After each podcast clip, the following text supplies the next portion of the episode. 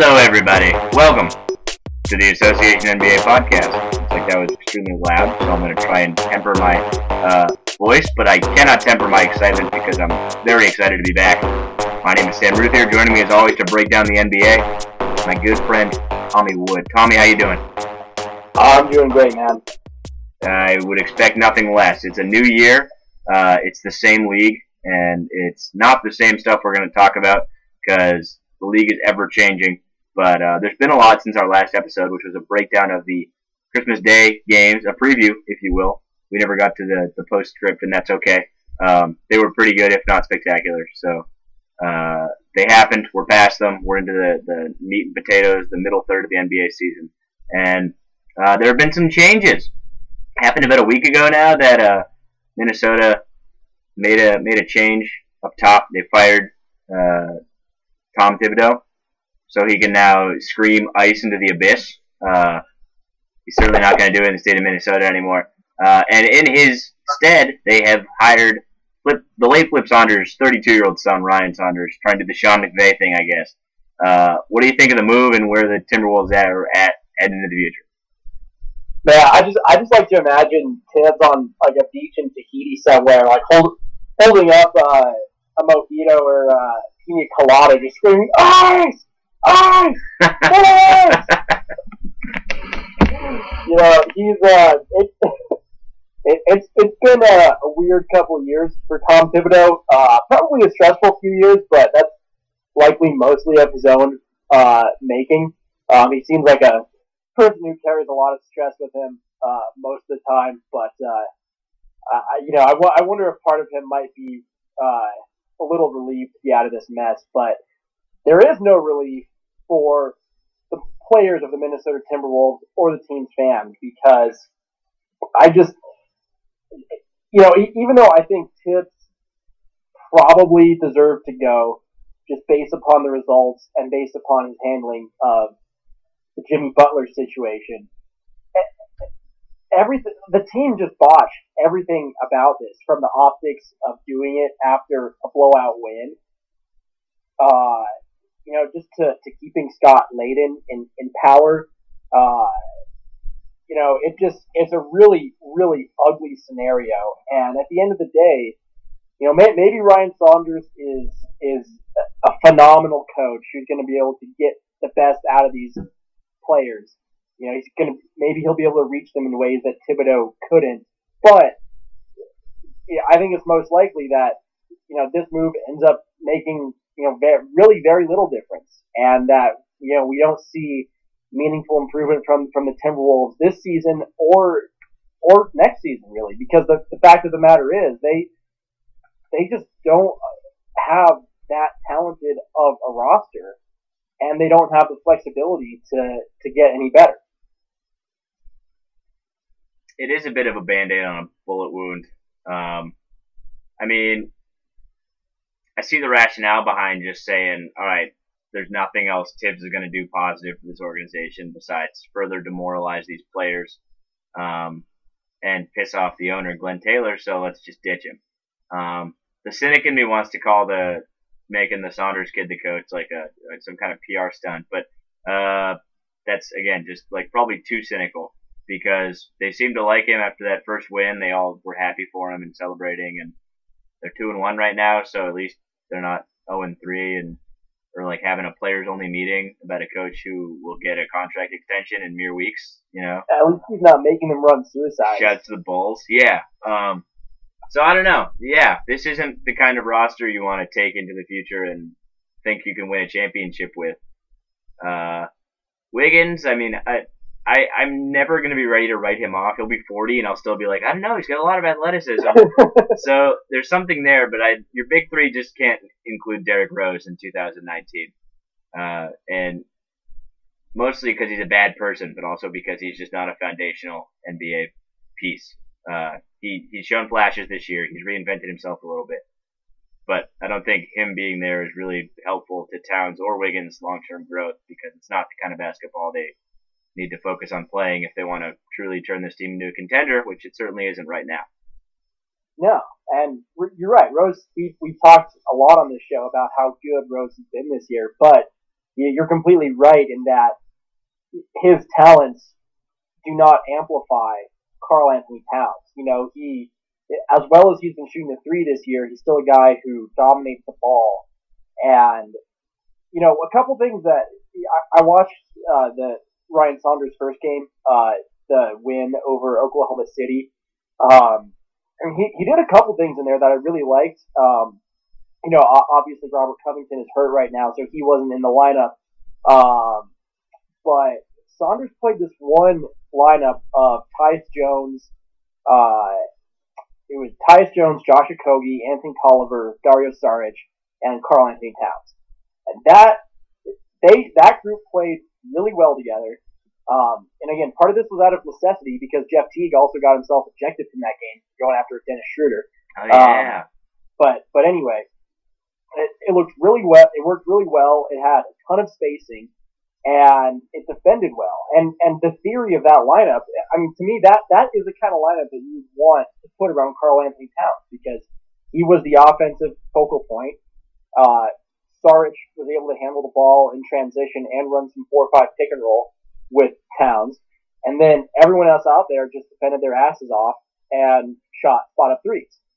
And, and that, that looked really good. The, the problem is, uh, you know, the, the, the, the Timberwolves have a max player in Andrew Wiggins who doesn't, who wasn't in that lineup and who doesn't fit really in a, in a theoretical lineup you want to construct around Towns. And you know, Wiggins, he, he made, played maybe the best game of his career that night. 40 points, uh, 10 rebounds, and 18 free throw attempts. Um, you know, even, even in the broadcast, uh, the, uh, the commentators were talking about, you know, maybe Wiggins is turning the corner. Maybe, maybe that Ryan Saunders will finally get it out of him. And, and, and then, no, he, he, he, he didn't. Uh, you know, Wiggins and just in his in the two games after that is a combined uh, 14 of 38 from the field, and uh, he just he has five free throw attempts in the two games since. So it's just it, it's more more maddening inconsistency and and you know talent talent is king in the NBA and when you have when you're paying a max contract to a guy who is li- literally a zero, you know, uh, Wiggins in that OKC game, even though he dropped 40 and 10, he was still minus six in that game somehow. Um, oh my god! so that when you're paying that guy max money, you know there's just there's only so much you can do to to build around that, and and and I, I just don't know. You know, I, I don't really see where the Timberwolves can go from here. Uh, you know, because he's on their books for the next five years, and and no one's going to want to trade for that contract. I mean, that that's probably the worst contract in the league. Like, you know, say what you want about John Wall's deal, uh, but at least John Wall is good. Uh, is he? I, no, I think so. He's good. He, it's just at this point, it's hard to keep him on the court. He's a poison in the locker room. It's a different conversation. John Wall's a whole other bag of worms. I would still take John Wall over Andrew Wiggins. So your point I, is valid. Um, yeah, man, it's kind of tough to see how you move moving forward with Wiggins and Towns is kind of like a it's like the third iteration of Shaq and Kobe, but just gone horribly wrong. It's like Shaq and Kobe turned into like KD and Russ, which also ended up going wrong. You know, it's, it's like prime Shaq and 2016 Kobe. Yes, it's post Achilles Kobe. Yeah. yeah. That's a really good way to think about it. Post Achilles Kobe, who like kind of tries and kind of just think about what kid he's going to give his sneakers after the game. and Wiggins makes about as much money as Kobe was making in that last season. It's probably exactly the same as far as I could get. Um, I don't know, man. It, they're going to ride it out this season. I mean, it, in the games I've watched them play against the Celtics, um, Josh Okogie's been interesting. Uh, Covington and Saric, like they got two good pieces from the Sixers for Butler, which is good. And like you know, the value's not that far off from what they gave up to get Butler, uh, considering the role Kris Dunn plays right now on the Bulls, which is not that great. Um, and Zach LaVine still kind of having that in the same kind of area that Wiggins is, I guess. maybe people are a little higher on him, but I bet part of that's just because he's not getting paid that much yet. So when you ultimately look at what came out, what went out, and what came in, like the things that the things that happened because of the Butler trades aren't the reason this team's in a weird spot right now. You know, it's throwing a bunch of money at Wiggins and it's riding Thibs and letting him bring all the kinds of weird guys on. Uh, yeah, the the Gorgui Dieng contract is another killer. Yeah, dude's not even the best Dieng anymore. right? Was that the guy we were talking about? No, no, no. We were talking about Cheick Diallo. I take it back. Sorry. Cheick Diallo. Yeah, yeah. yeah. Wrong, wrong D last name. Diallos. I think he might be the only Dieng in the NBA. I think he's the only Dieng, and he's still not the best one. No. Um, yeah. Um, one thing that's interesting about when the Celtics play the Timberwolves, Gordon Hayward always scores at least 30 points. So I, I know. If the league changes the rules and you only have to play the Timberwolves in the playoffs, the Celtics are winning the finals. but uh yeah, you start yeah. lobbying them right now. hey, I know this is a stretch, but listen, Bill Simmons is gonna love this. Uh, no, uh, the most recent Timberwolves game, which was a win, uh, was against the Pelicans, who are kind of jostling for the same playoff seeding as the Timberwolves right now, the lower end of the uh, Western Conference bracket. Um, the Pelicans have been talked about a lot recently because everybody thinks they should or they will or whatever trade Anthony Davis. Um, it's probably not going to happen until this offseason if it happens. Uh, a lot of people think it's already over and done with in the media at least, but they need something to talk about because it's February. Um, it's not even, it's January. What do you think about where the Pelicans are at right now, and what do you think about Davis leaving and whether that's a good thing? And I don't know. Just just tell me about the Pelicans, Tommy. I, I think the Pelicans are a really interesting uh, comparative case for the Timberwolves because you know when I see the Pelicans, I see I see Minnesota's future. Um, I see them having to, to I see the Timberwolves having to deal with exactly what the Pelicans are, are dealing with now, and it's it's just it's frustrating to me because you have these amazing players like Anthony Davis and Karl-Anthony Towns, uh, whose teams just continually fail to put winning infrastructure around them. Um, and you know, I look at like you look at Karl Anthony Towns. He, he signed his uh, five-year max extension coming into this year. Now, I I don't want to say he made a mistake. I, I, I it's never a mistake when a player chooses to get as much money as they can because life is random and arbitrary and brutal, and something could happen tomorrow that could end Karl Towns' career, he'd still be guaranteed $150 million. But by signing a full five year max with Minnesota and not not getting a player option on the end of that or not signing a three year max, he, he's basically locked himself into the position that Anthony Davis is in now, where he'll be getting into his mid to late twenties by the end of the deal, and Minnesota will be have gone absolutely nowhere um, because we've seen that, you know, these superstar big men, as great as they are, they're still dependent talent. They're still dependent on guards to get them the ball and wings to, to defend on the perimeter. And as, as great as Anthony Davis has been, he, he hasn't been enough to get the Pelicans over the hump single handedly. And I don't think Karl Towns will be able to do the same for Minnesota. So in five years, or, or three or four years, he's going to be in this exact same spot where he's going to be playing for a nowhere team that has done nothing, and he's going to want out, and it's just going to be a, a, messy and dramatic process.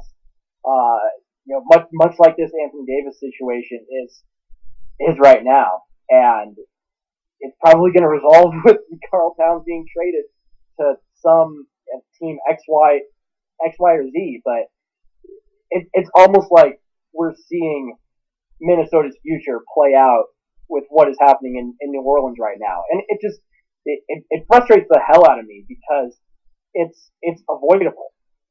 If these teams, if they had a little more patience, if they were, if, if they didn't get this superstar inside, they had to contend right away, like, like New Orleans did when it, when it acquired, uh, you know, Ryan Anderson, when it made the trade for Jrue Holiday, um, you know, they traded a draft pick that could have been, they, they could have taken Giannis with that pick.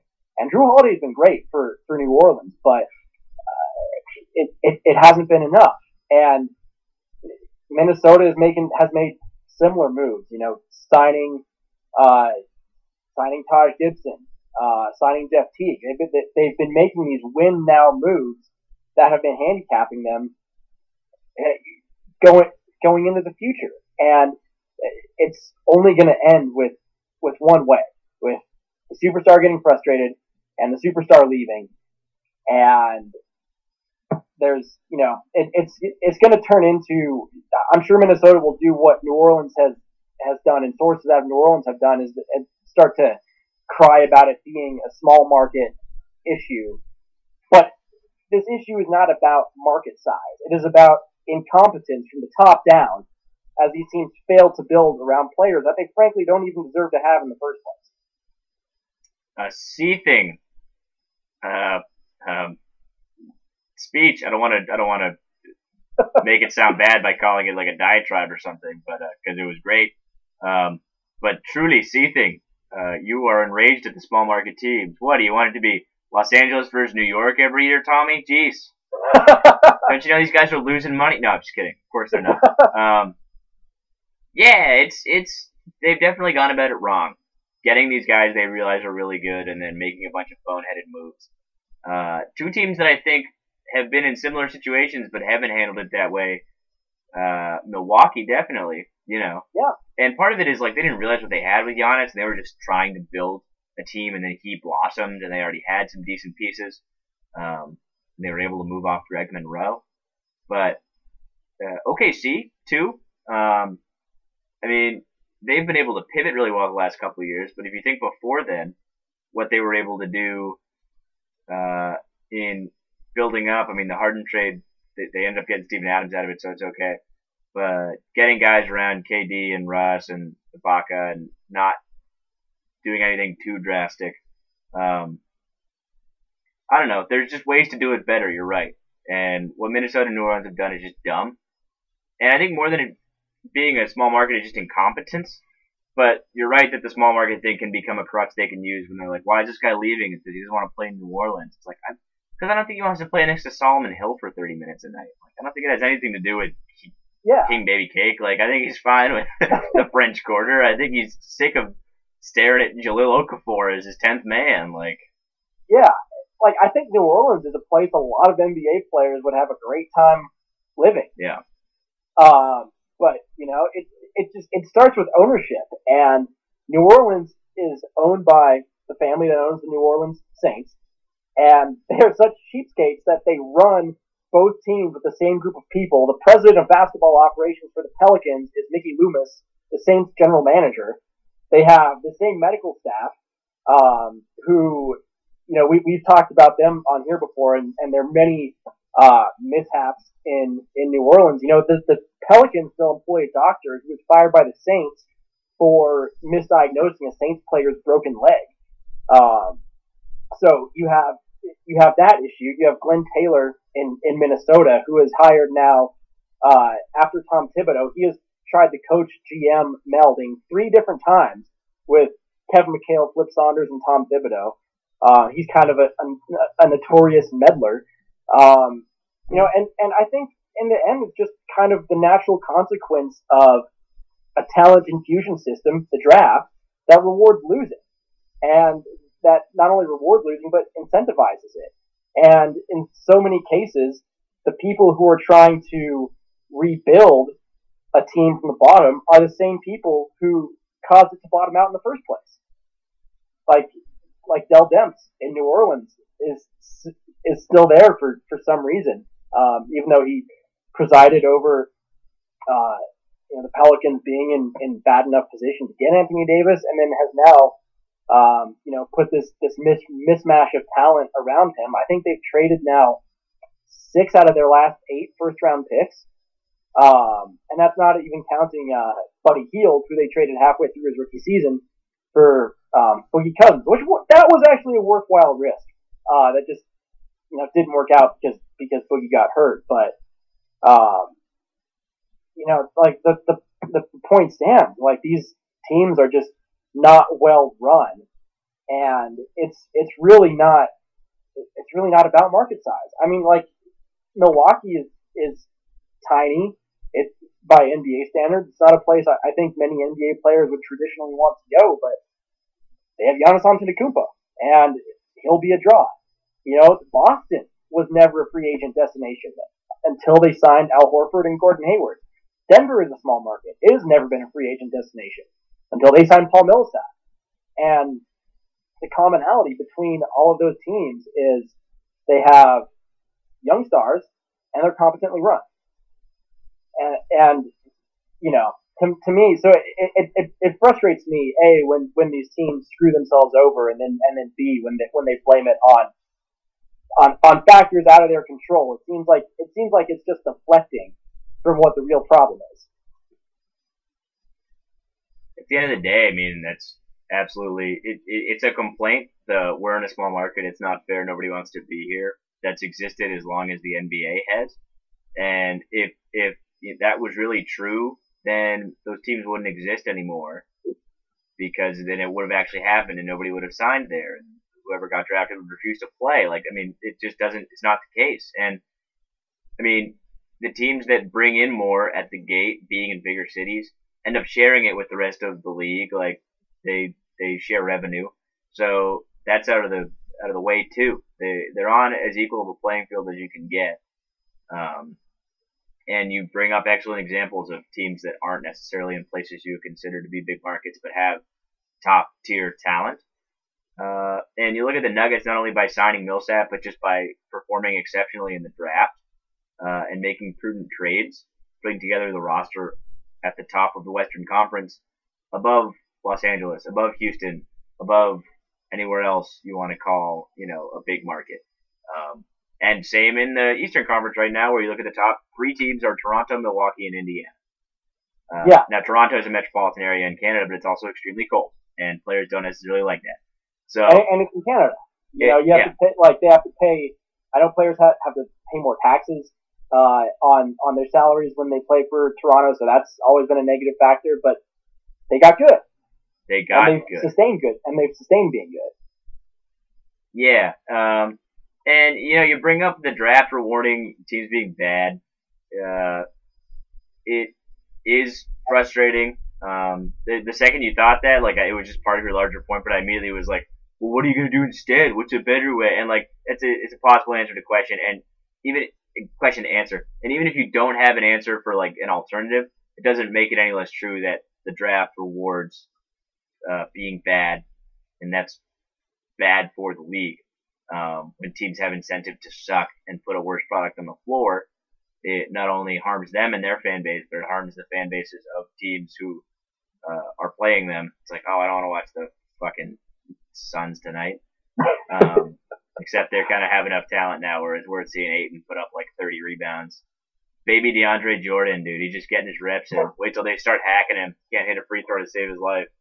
Although I'm sure he probably, I don't know what his free throw rate is right now. I'm just assuming he can become DeAndre Jordan.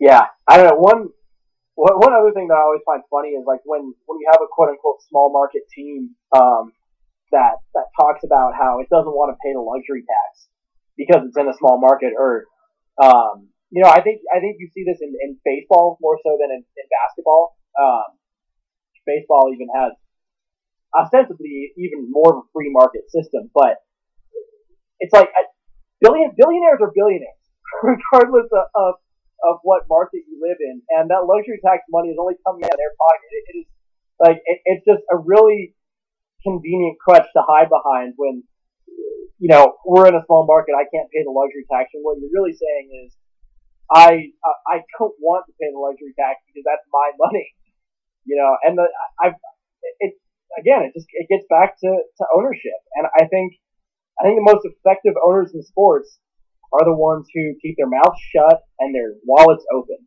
and let the people who know what they're doing actually, you know, run the, the sports side of things. But, you know, like in the case of, you know, Glenn Taylor to get back, getting back to Minnesota, that's, that has not been the case. Um, Tom Benson, or I guess the now Benson Gayle family, Benson, his, yeah. his wife, uh, in New Orleans, that, that has not been the case. Um, you know, uh, talk, talking about you know some of the positive examples we've mentioned. You know, Denver, Stan Kroenke has been incredibly hands off with with the Nuggets because they're one of a, a massive portfolio of sports teams that he owns, and honestly, that's probably been for the better uh, for the Nuggets. Um, you know, Grousbeck in in Boston has been, um, you know, I think I think pretty hands off as well. He hired Danny Ainge 15, 16 years ago, and has just let him work his magic. And and Peter Holt in in San Antonio, which is also a small market, by the way, and he has won five championships in the last two decades. Uh, Peter Holt hired Gregg Popovich and R.C. Buford, and then he got out of the way. It seems there is just a disconnect between a lot of sports owners between what they have signed up for, what they own, what it's they're supposed to get out of it. The ones that we speak of highly right now, the Grousbecks and the Holts, want their teams to win championships and want to put them in that position by hiring smart people and trusting them. And then there's others, uh, like Benson, Glenn Taylor, otherwise. Um, well, Glenn Taylor meddles. He's a completely different category altogether. But a lot of other ones, the luxury tax argument you're making, they're purely looking at it as a business in a way that you just can't with a sports team. Because it's a classic, you need to spend money to make money. If you want to make money off your team, your team needs to be good. To have a good team, you have to get good players and good coaches, and they cost money, but they also bring in a lot of money. Um, and I think a lot of owners just never quite that never quite clicks, and they end up like the Clippers with with what's his racist asshole. Uh, what was his name? Yeah, I can't, I can't, I can't even, I can't even remember his name. Uh, that's that's uh Sterling, Donald Sterling. Yeah, for Yeah. just decades, he's like, I'm just gonna, I'm gonna get get good guys in the draft if I get lucky, and then we'll just cut them loose when it's time to re up. For decades. Uh, Yeah. And there's smaller versions of that across this league and across sports. Period. Uh, you know, you look at the fire sale in Miami in baseball. They Oh got rid God. of.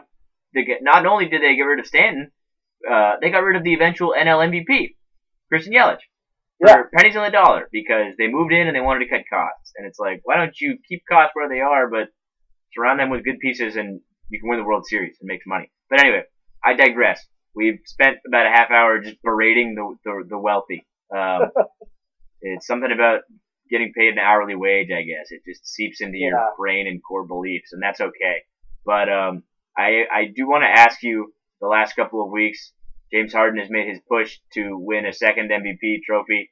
Houston has made a push back into the playoff picture. Currently six games above 500, sitting in the sixth seed as of this evening. Um, how legit do you feel like this is just off the basis of Harden playing at a 40 point a night level? Do you think they're a contender in the West again?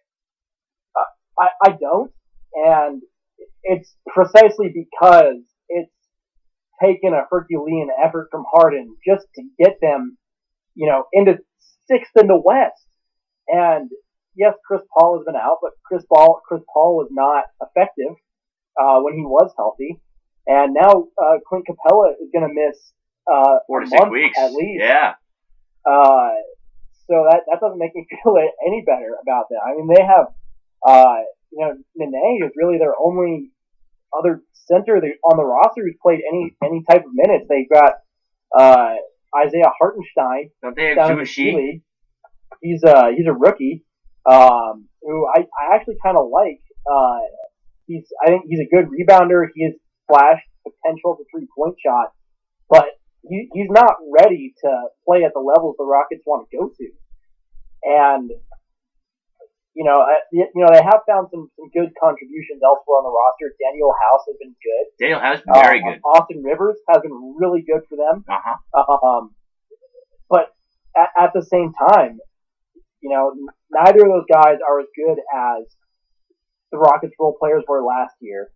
And if it's taken just James Harden playing basket, offensive basketball at a level maybe higher than I've ever seen in my lifetime, you know, just for them to get into the middle of the pack of the West, that, that really doesn't instill any confidence for, for their prospects of making a deep playoff run. Yeah, no, they're pretty screwed with the Capela thing. Um, and Yeah. I, I had seen that before we started potting, and and uh, I guess I hadn't really digested it because that's huge. Nene's 37. Uh, Isaiah Hartenstein has barely played this season. Zhou Qi has one minute in one game. and they they cut him. oh, Uh, I didn't even know that. sign House for the rest of the season. So he's not even he's not even uh, available. you're fact checking me left and right. I love it. Um, yeah, House. I mean, it isn't quite big enough. You could try to put Marquese Chriss there, but they've already. Is he still on the roster? Did I miss that one too? I don't know. He hasn't. Yeah, I don't know. He might as well not be. But he's going to have to play now. I mean, maybe they, they'll go more to, to Tucker at center, but Tucker is already playing He's an six, insane amount of minutes, and he's probably like it's stretched thin already. And and playing him at the five in the regular season will only wear him out more. Uh, and then like Capela is just so he's so damn good, and he's so integral to what they do. I mean, like even if they can, you know, get another center on the buyout market, um, you know, maybe maybe Robin Lopez, even though the Bulls have, uh, I read today the Bulls have said they're not going to buy him out uh, at his fourteen point four million. What the fuck is that? of course, the Bulls wouldn't do that. Um, maybe, I mean, the Rockets would be an awesome destination for Dewayne Dedmon if he gets bought out uh, or made available for a trade uh, by Atlanta. But yeah, I mean, Capela. I think defensively, as like as a switch guy, he had slipped a little bit to me this year. But what was so important about Capela is he was playing, I think, 34 minutes per game last year, which was about six or seven minutes more than he'd ever played in his career.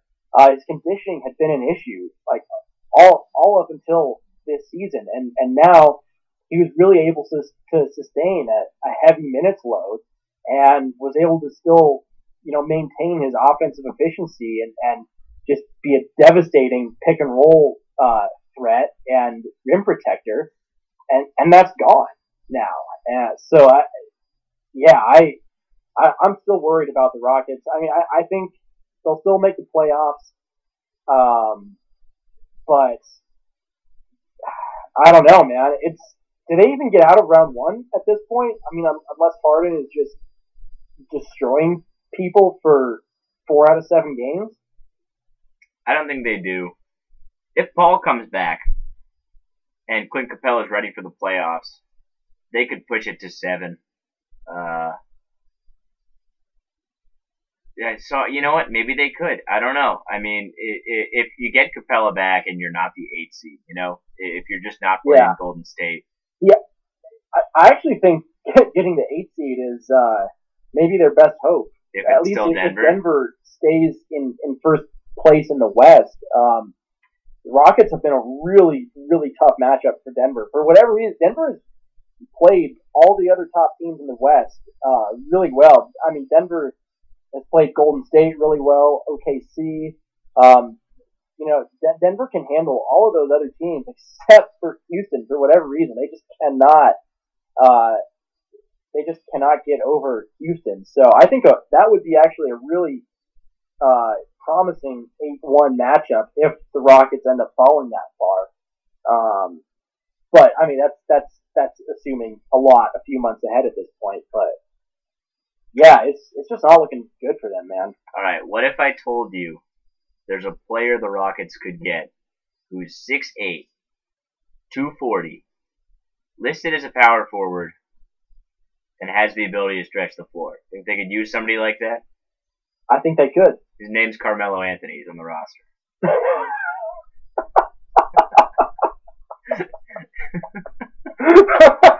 Right? I mean, come on.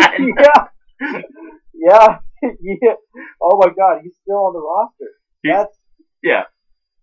He's Yeah. also out bass fishing. I saw him a picture of him with a giant fish uh, a couple days ago. So he's not playing basketball. oh my God, Uh, man, I still, crazy. I will never That's- understand how they knew that quickly. They're like, nah, fuck this. He's gone. Fuck him. Yeah.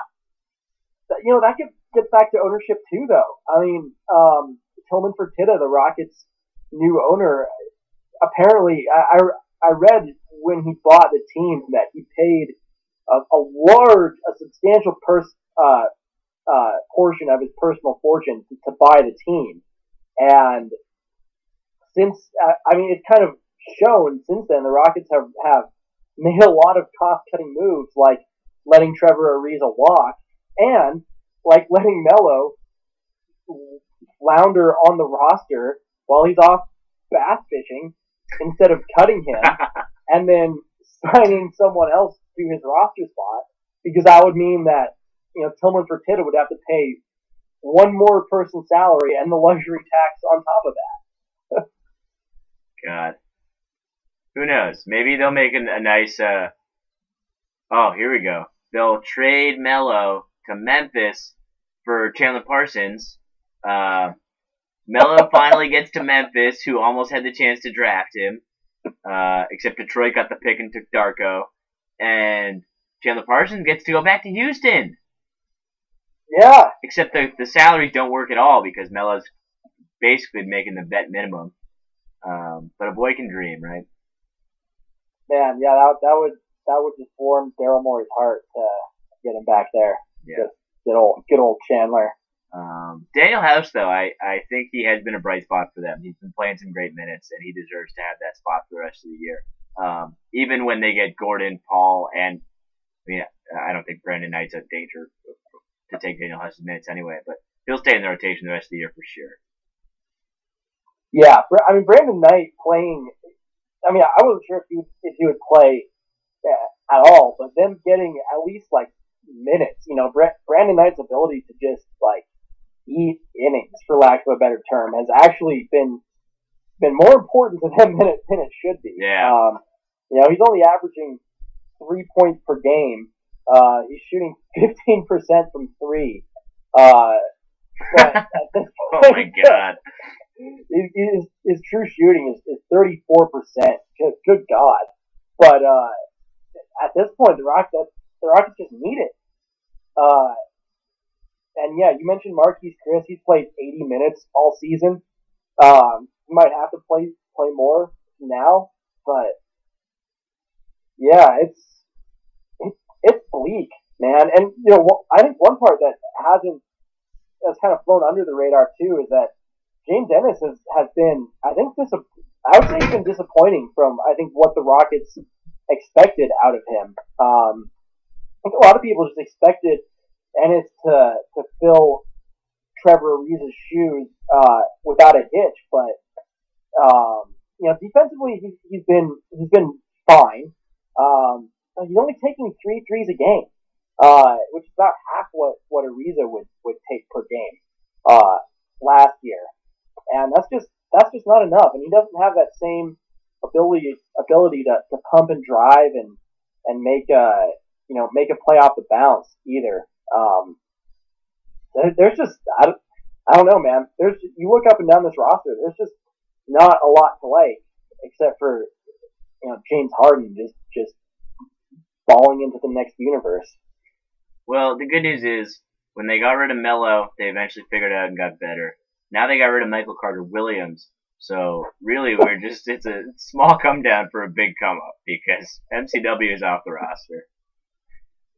Oh my god, yeah, back in Chicago too. Actually, he's already been waived, so he's already been cut. Yeah, that's not a joke. Yeah, he's not in Chicago. Chicago was a layover to go back to upstate New York where he can practice with Jim Boeheim. I I'm kidding, but maybe I'm not. Maybe he actually. Yeah, you, you can tell all the Syracuse players how how useful playing his own defense was when he got to the NBA look, all you gotta do is get drafted by one of the worst teams in history, and you'll just score triple doubles for a year. That's all you gotta do. worked out great, didn't it, Michael? All right. Well, there's a couple quick things I want to hit. First of all, um, I just wanted to shed some light on the Patrick McCaw situation um, because it's hilarious. Um, I knew he signed with Cleveland, but actually, the first time I realized there was some chicanery allegedly going on was um, my friend Connor texted me an article that was like, Cleveland signed Patrick McCaw to screw over Golden State, and everybody was saying that's exactly what they did um, because they signed him and then waived him. Uh, he's since signed with Toronto. Uh, today, Cleveland was cleared of charges. There was uh, you can actually explain it better than I can because you told me this. Um, but but Cleveland was being looked into for this, right? Yeah. Um, basically, they were the NBA was investigating whether Patrick McCaw and the Cavaliers colluded to get McCaw out of his restricted free agency. So, you know, he he was a restricted free agent after last season. Uh, he received a qualifying offer from Golden State that he didn't sign, and then he received no offers in restricted free agency. So he was just holding out at, at this point. Um, and the Cavs were the first team to make an offer on him. Uh, they, it was a two-year, six million dollar deal, which would have been about, I, I think, I think it was about 13 million in uh, money, counting the luxury tax, if Golden State had matched it. So they obviously didn't do that. They let McCaw sign with Cleveland. Uh, but then Cleveland cut him after only three games, right before the, the deadline when his contract would have become fully guaranteed for the season. And so by doing that, Cleveland only had to pay him, uh, I think, less than half a million dollars. And then Patrick McCaw became an unrestricted free agent, free to sign wherever he chose, which ended up being being Toronto. So, uh, what the NBA was, what Golden State filed a complaint about, and what the NBA was investigating was, did McCaw have an under the table agreement with Cleveland where McCaw got to get out of this limbo that he was in and sign wherever he wanted, and Cleveland got to screw over the team that had owned them in the last two finals. And had Cleveland, I guess, had the NBA found evidence of collusion, uh, Cleveland could have forfeited their first round pick, which would have just been hilarious because they're they have the worst uh, record in the league, and they're almost certainly going to have a top four pick. And if they had lost out on the chance of getting a guy like Zion Williamson or RJ Barrett, uh, because they were petty and just wanted to to screw over Golden State by uh, I guess signing and, and then taking away their, you know, potential 10th man, uh, that would have just been too good. It's it's pretty involved. Um, honestly, I'm I'm kind of pumped for Patrick McCaw to finally just be on a roster, even though it was dumb of him, as we've talked about in previous episodes, to not just sign the qualifying offer and stay on one of the greatest teams in league history. Uh, but at least he gets to practice his profession and get paid for it once more. Um, and just also hilarious that Cleveland literally has nothing better to do right now than this kind of bullshit because they are on pace for one of the worst records in league history. Yeah, they uh, they recently snapped their 12 game losing streak, which I was a little Whew. little disappointed um, because if you look if you looked at their schedule, um, I think they they had a really uh, their schedule through, through the end of the uh, you know, January and, and into February, which was really tough. And there was a distinct chance they could have broken their own record uh, and lost 27 God. games in a row. that, alas, did not happen. All right. Yeah, I mean, there's always next time. Um, and there's always next topic. That's me changing over to the next topic. I want to ask you a couple more things before this podcast episode is over. And one of them is we're just about at one year of the Blake Griffin trade. Um, that's been spotlighted because they recently, uh, Detroit recently played in Los Angeles. Blake had a great game. Um, so I wanted to ask you, in light of what's happened over the last year for both teams, um, who do you think got the better end of this deal, or do you think this is a good scenario, good outcome for both sides? I I think it's pretty close to a win-win um, because Detroit gets relevance that they would not otherwise have had without Blake Griffin on the roster. Um, and in in LA's case, they get out of this. They found the probably the one team that was willing to take on the pretty risky contract uh, to which they signed Griffin. I mean, I I, I still wouldn't want to be paying Blake Blake Griffin that deal in, in years, you know, years three and four of that deal. But for right now, he is phenomenal, and, and his skill development over over the past few years as a ball handler, as a shooter, and really as a three point shooter off the dribble has just been amazing. Um, and you know, it's kind of a shame, really, that that Detroit has such a, a ill fitting roster around him um, you know, between Andre Jackson or not not Andre Jackson, Andre Drummond and Reggie Jackson. um, and just the, the total lack of spacing uh, that they have. But you know, you look at LA. Uh, Tobias Harris has been phenomenal. Avery Bradley has been a non-factor. Um, Boban. And I think, you know, I think a lot of kind of how this trade ends up looking will depend on on what happens with Tobias Harris in his free agency this summer. Uh, do the Clippers retain him? And if they do, at at what price?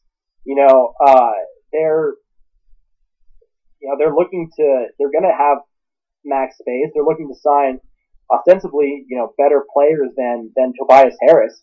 Um, and I mean, in that regard, uh, the Griffin trade is, is a win for them too because they, they wouldn't have had that space thrift on the books. Um, but uh, yeah, I, I, think a lot of it kind of, kind of swings on uh, on Harris. And do they get him back? Do they get him back at the right price? Um, do they try to do they trade him and try to keep growing that asset tree?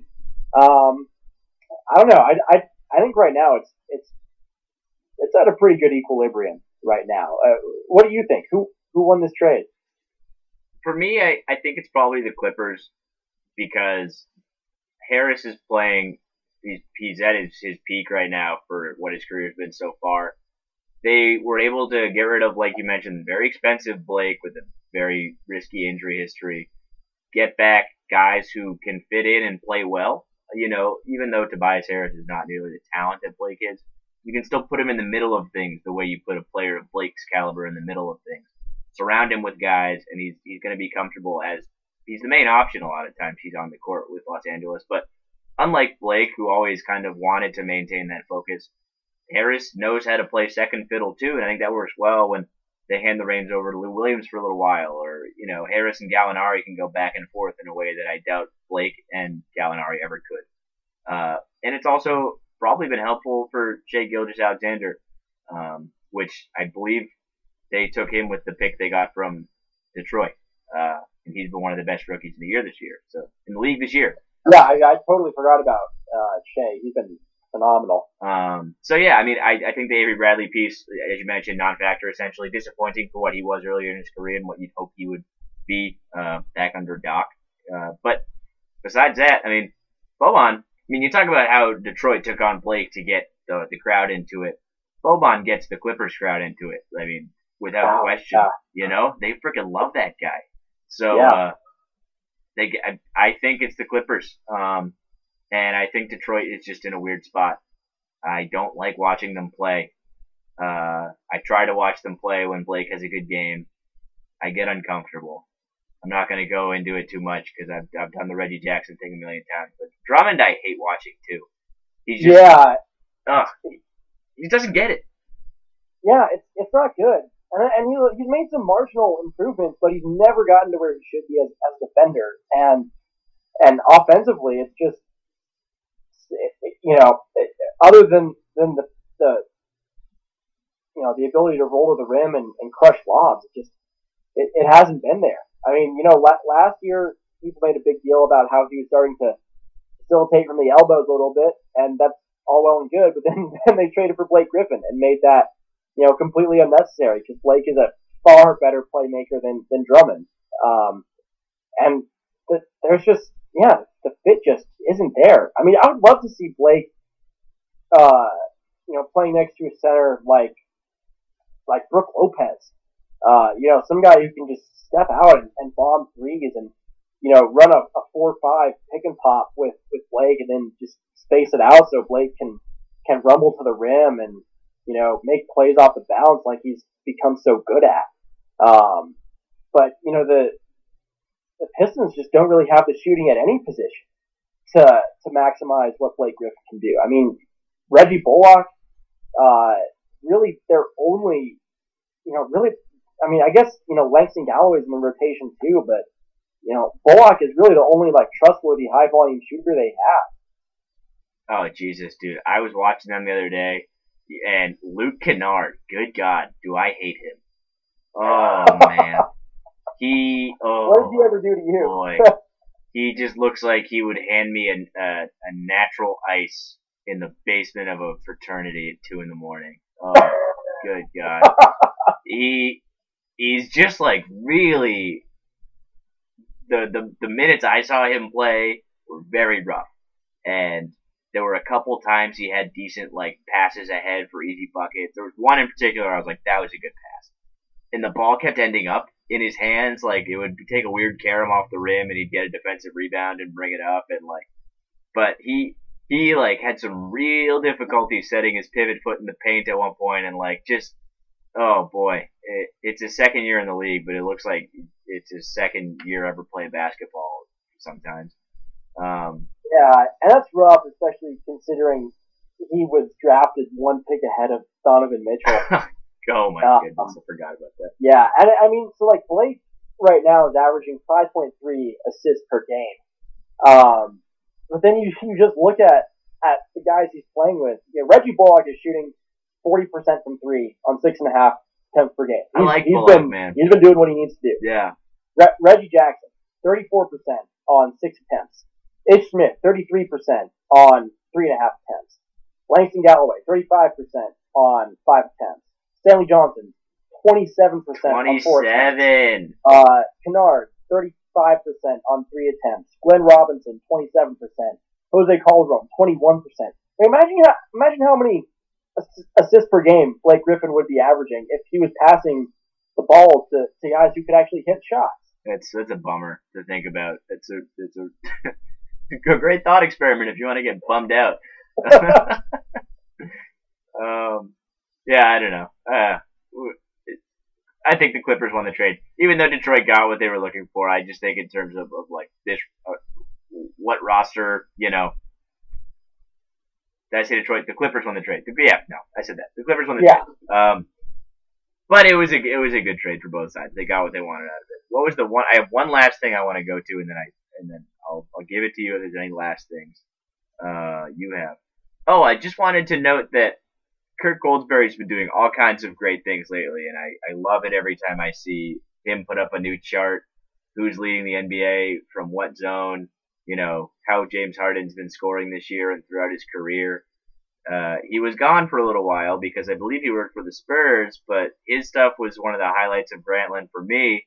And I know you were a huge fan too, and even tried to emulate some of his stuff when we were writing at the CU Independent. So I wanted to shout that out. And if anybody who's listening doesn't know who he is, Google him, Kirk Goldsberry, because he's the man. Yeah, he, he's awesome. I'm glad he's back doing work for ESPN. Um, his charts pop up on my Insta uh, pretty pretty frequently, and they're just, they're always like a joy to watch to see because they're just so they're so informative, but at the same time they're they're they're designed so well, so cleanly. Uh, really really good aesthetics, just all around. It, it's just a, a masterclass in how to uh, you know efficiently impart a lot of information in a way that's easy to digest and that also looks good. Um, by the way, I, I want to bum you out, bum you out just a little bit more. Bring it. Um, you know who the uh, seventh highest paid player on the Detroit Pistons is this year? Seventh. Um. Oh Jesus! Yes. Is it? Is it? Uh. Josh Smith. yes, it is. Jesus. Oh, when those things happen in the moment, you just, you know, you forget how long they go for when the stretch provision gets used. Stan Van Gundy, the gift that keeps it. And the thing is, when Stan came in and did that, it was like good for Stan, clear, clearing out the books. It's a new, it's a new era. It's like, well, Stan's gone, but Josh is still getting paid. Yeah. Oh. I mean, like, uh, yeah, I guess what else are you gonna do? Like, just let him sit on your roster at twenty something million a year for Yeah. for what he's doing? But oh my not god, getting yeah, traded. that's like it, it's just insane. And I and he has um looking up, yeah, one more year of getting paid five point three million by the Detroit Pistons to just do whatever he's doing. God bless him, dude. I, I'm sure he's happy. I'm sure he loves getting those checks. yeah, Um, yeah. I want like, does that happen? Like, do, do those get paid out in installments, or does he just get a five point three million dollar check once a year from the Detroit Pistons? That's a good question. I I would love to know the answer. I doubt that we can get in touch with Josh and find out, but yo, yo, Jay Smoot. because I just I just googled it, and as of October, he was working out quote daily in hopes of making it back to the NBA. Nothing yet, but I hear the Rockets could use a big man, Josh. So uh, keep an eye out for that. Yeah, never. hey, he was he was great the last time he played for them. He won them a playoff series. Totally, he did. That was freaking nuts. Um, all right, any anything else you wanna you wanna hit real quick? We're coming up on All Star season. Uh, I'm sure we'll have some chats about that soon, but we we still gotta uh, let the voting continue and, and, such. I'm not I'm not ready to talk about All Stars yet, but JJ Redick's yeah. name's gonna come up. Yeah, I'm, I'm not either. I, I I will. We can go into this in more detail in, on a future date, but they gotta take away the fan vote, man. Oh wow, shit just getting hot take. I disagree. You don't like the Luka thing? Okay. oh we actually disagree. We it's one of the first times we've ever disagreed on this podcast. Yeah, I think the fan vote is just. Uh, it, it, why would you have an All Star game if you can't let the fans vote for who they want to see in it? I, I, my my argument would be that like it actually matters when, when you're like when guys are being evaluated for Hall of Fame or you know for career accolades even, like that. Even and contracts matter. Even getting the supermax, you have to make an All Star or All NBA or yeah, whatever. Right? Yeah, it, it can determine how much money the guy makes, and when you have you know every team subreddit conspiring to get their two way guys in, or when you have all of Georgia uh, the country, Zaza. you know, not the state, voting in Zaza Pachulia. It's like I don't know. For, for me, I was listening to uh, I think, I think it was Zach Lowe who was do who was doing a podcast about uh, the Hall of Fame uh, back when the most recent class was inducted, and he was talking about players with borderline cases, and it came up. Andre Iguodala came up, and he was talking about how uh, Iguodala has done a lot that would merit getting in the Hall of Fame. But then he said it's hard to get someone in with only one All Star appearance. And that just got me thinking, like, you know, say Dwyane Wade makes it this year, you know, like the way Michael Jordan made it in his last year, or Kobe made it in, you know, the years way past his prime. I, I, I don't know. It, pro- it probably won't end up mattering that much, but the person who gets snubbed because a bunch of Miami fans voted in Dwyane Wade you know, could end up missing out on on a lot of money or, or something else because of that. I guess that I guess that's my my take. I on, on I hear you. Uh, it's unfortunate that things like that happen. Um, somebody like Iggy deserves to have made an All Star game more than once. Somebody like Mike Conley deserves to have ever made an All Star game. Yeah. Uh, and th- they those will be glaring spots on their resumes when all is said and done. Um, I think even if there were no fan vote, it's still possible that they could have been overlooked. Uh, I think Conley has been, unfortunately, just been in a loaded Western Conference his entire career and never been better than the third best guard.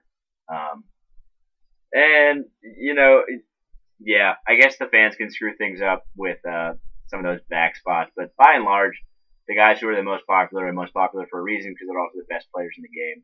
Um, and somebody like Luka, you know, I, I, I think he's deserving All Star even if he's not a deserving starter. Um, yeah, I, I agree with you there. He uh, he's definitely earned it. But uh, but again, it's a we'll we'll we'll talk about how we think the rosters are shaping up. Uh, probably our next episode. I think that voting ends a week from today, so uh, we'll we'll probably be able to take a look at at least where the fan vote ended up and and uh, bicker about the back spots on the roster. Um, any uh, any final notes? Any any parting shots? No, man, I've, I've taken a lot of shots today. you have. I think I'll probably save some ammo for next time. I think uh, I think your your veiled attempts to take down late stage capitalism may may have gone unnoticed by the FBI. So I'd keep a low profile for the next few days. Yeah, well, we we can go into more detail about eating the rich on on next episode. Sounds good. The required reading Das Kapital. Uh, no, no, don't don't do that. Good God, um, folks. Thanks as always for listening. Uh, we do have a pretty consistent like 10 to 15 people who tune in more often than not. Uh, I even received a couple texts this week asking when the next episode was.